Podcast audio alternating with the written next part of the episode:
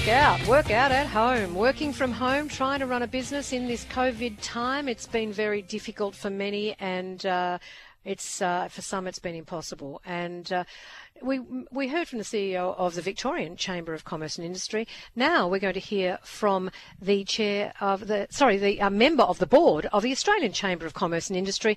But there's been a fantastic initiative come from the Australian Commerce. Uh, Chamber of Commerce and Industry, and that is the Tourism Restart Task Force. And on the line is Dr. Jeremy Johnson, AM. He's the chair of the Tourism Restart Task Force. Jeremy, what an absolutely wonderful initiative. Well, Dr. Sally, it's the sort of thing that the industry um, needs to uh, help kickstart things. So uh, it's a huge journey that uh, all of the economy's on, but the visitor economy in particular is one that um, it just cuts across so many parts of our our nation and our state mm. here in Victoria, and uh, yeah, to, to, really focus around uh, what's needed to get it restarted is a key thing to do. Now, this is a federal task force that you're on, and uh, and you're you're um, originally uh, you were the CEO of the uh, fabulous Sovereign Hill for a long time, and so you've got, a, I'm sure, a soft spot for Victoria. But um, hopefully, this is also, I presume, looking at when the borders open, how we can actually get out to other states and enjoy them.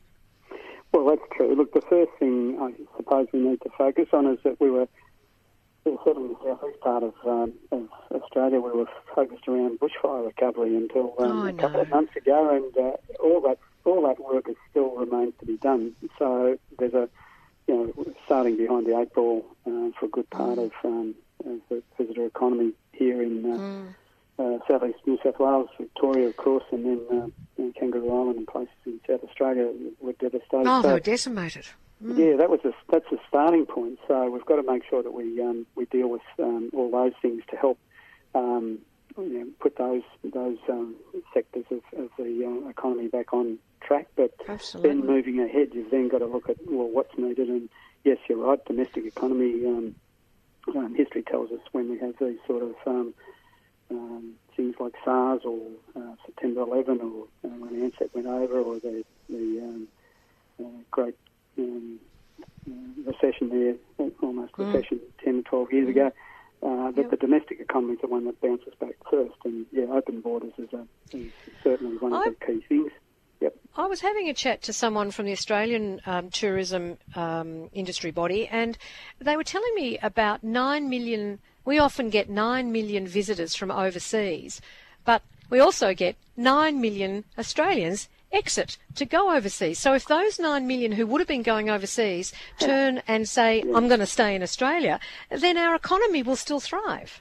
Am I right? It will. Yeah, that's true. Um, so, yeah, look, history, you, have always got to look at history, and, you've got a great family history here in uh, your own family history, but look, it helps inform you um, as to what people's behaviour might be. And uh, as I said, you know, when you look back over um, um, those uh, things that happened sort of 10, 15 years ago um, that were devastating at the time, uh, domestic tourism people, yeah, they do. It does come back very quickly, and um, but we've got to be capable already and capable to deal with it. In this case, um, there's a huge um, health prerequisite that has to be you know, put in place first. So you've got to it's not like it was with SARS or with uh, September 11 or Ansett going over. Um, no, you've got to you've got to deal with the health issues, which the governments in all states and territories are dealing with.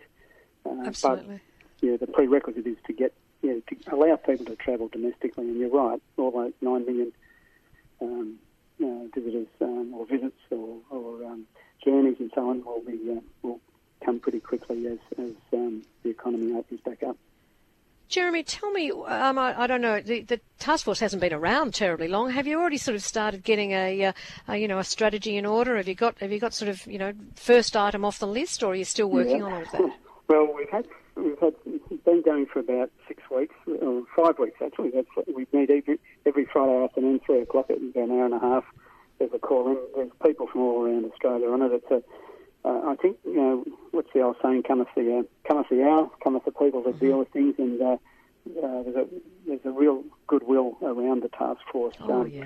um, people are involved have got great experience, and it's, it's no one's got a, an ego um, that has to be dealt with. Um, they're all just putting straight in, um, you know, with a great commitment. So um, the first thing we looked at most definitely, obviously, was um, what's needed to um, drive the domestic market because you've got to divide this up. You, you, need a timetable, which is what we've already sort of put a draft timetable out on our on our website um, as to how things might happen, and that's the desired sort of timetable. Now that has to be overlaid with health advice, of course, and uh, but domestically and then internationally, um, it divides up, and we already we know that international will be the the last area to, to sort of come back on stream.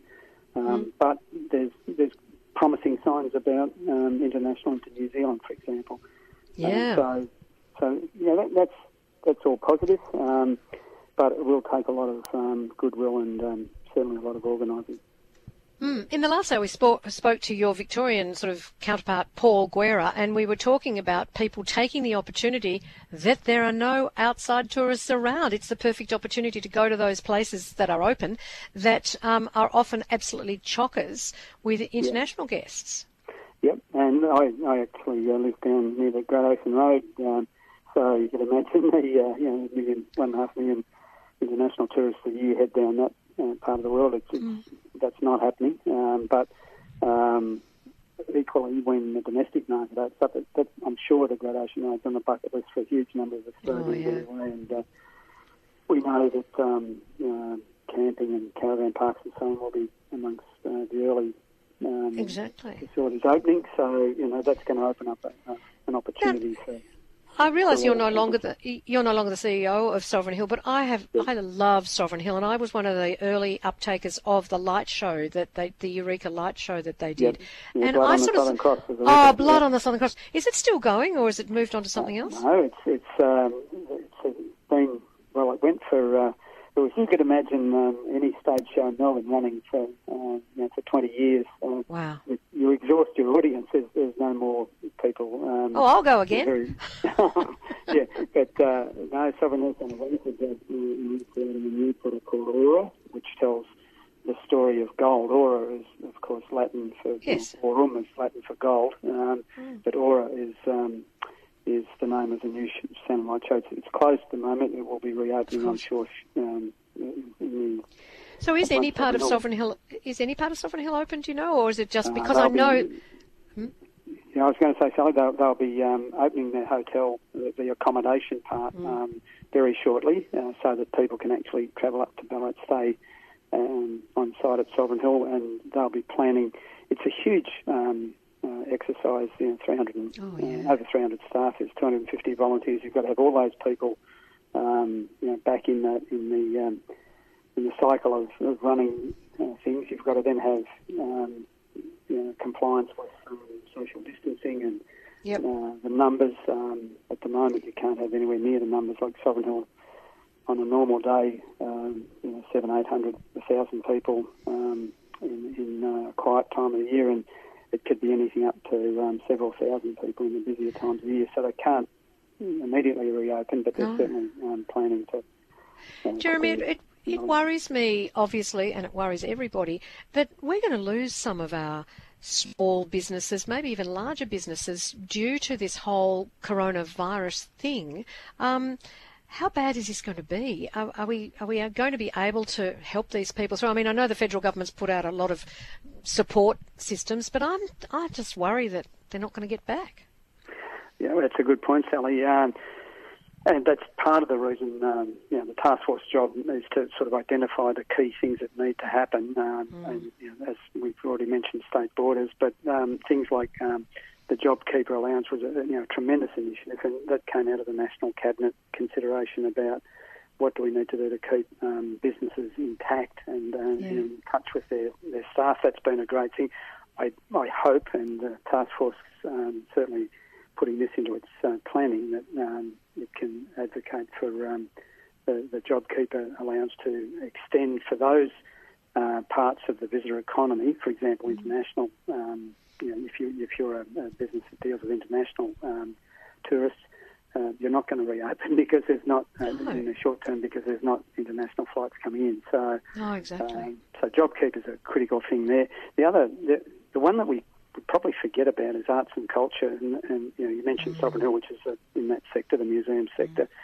Um, but arts and culture, you know, uh, Victoria and Melbourne in particular is famous, absolutely famous for its, um, you know, its, its, galleries, its um, shows, yeah. the um, theatre companies, music, so small venues. Yeah, music, yeah, yeah. Mm. So we've, I think we've got to um, open our hearts and open our minds a little bit more to the impact of, that this is having on that sector. Well, so in the last in the last two weeks, in the last two weeks, we've been talking very much about the music industry and how innovative they've been. I mean, um, on Friday night, um, the Badloves did a full production um, streaming concert from Festival Hall. So they're yeah. really thinking they need as much support as they can get yeah, to do this. and do. The, the, zoo has done its virtual um, yeah. visit to the zoo, and I mean, I'd love to see the National Gallery. Maybe they do. It'd be great to be able to do those sort of things, um, and which which also, in the end, for people with disabilities who may not be able to get to these places I'd yeah. love to do a virtual tour. Yes, and look, uh, you know, we, we've, we're going to come out of this um, pandemic with a different um, visitor experience um, economy. Yeah.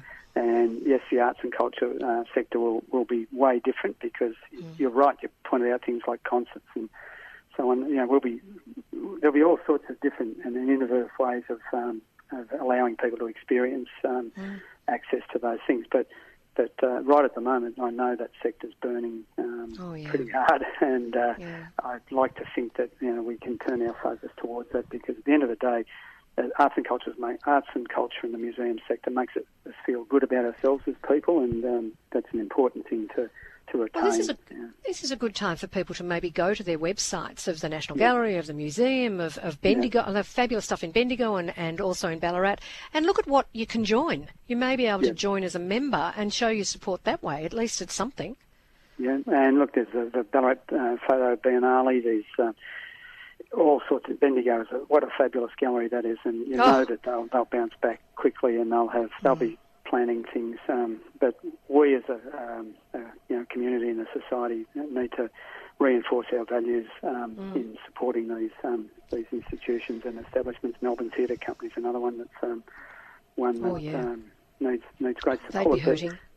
Uh, yeah, they are. They are. And uh, look, what a, and the other thing that's very, very important to understand, you can't just turn things on. You know, say, oh, okay, you can start on Monday. It doesn't work that way. So, you know, for example, uh, Melbourne Theatre Company, they would have to go through rehearsals, re-engaging staff, you know, bringing people who may not have an income.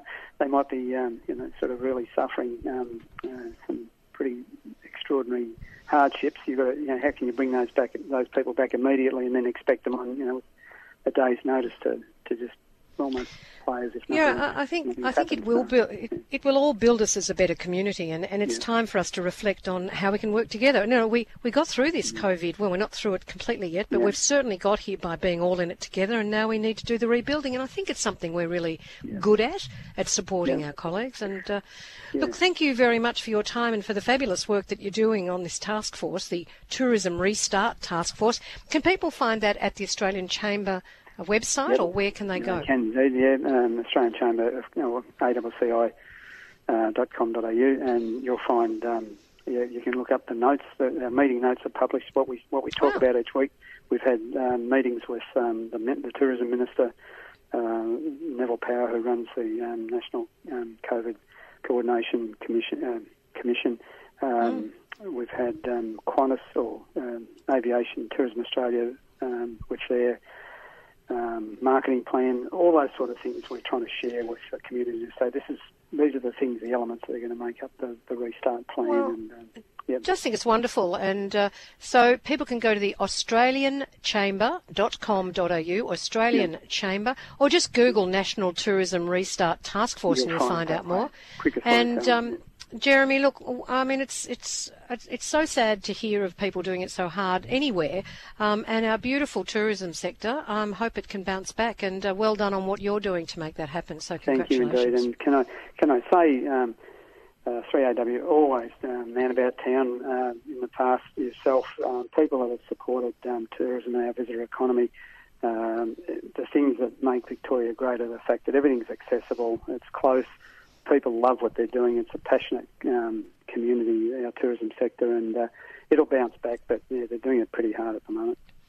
Absolutely, and, and 3AW is always a great supporter of our state because, you know, 3AW is Melbourne and Victoria. And so thank you very much. That's Dr. Jeremy Johnson, AM, the chair of the, of the uh, well, is Australian, Australian Tourism Restart Task Force. And uh, uh, thanks for your time, Jeremy. After the break, we're going to be talking to the author of The Secrets of the Anzacs. 131, uh, 13, see, I'm going on the old number there. 13 13 32 96900 693. 13 13 32 96900 693. I'd really like to talk to you, um, but this is going to be a fascinating area.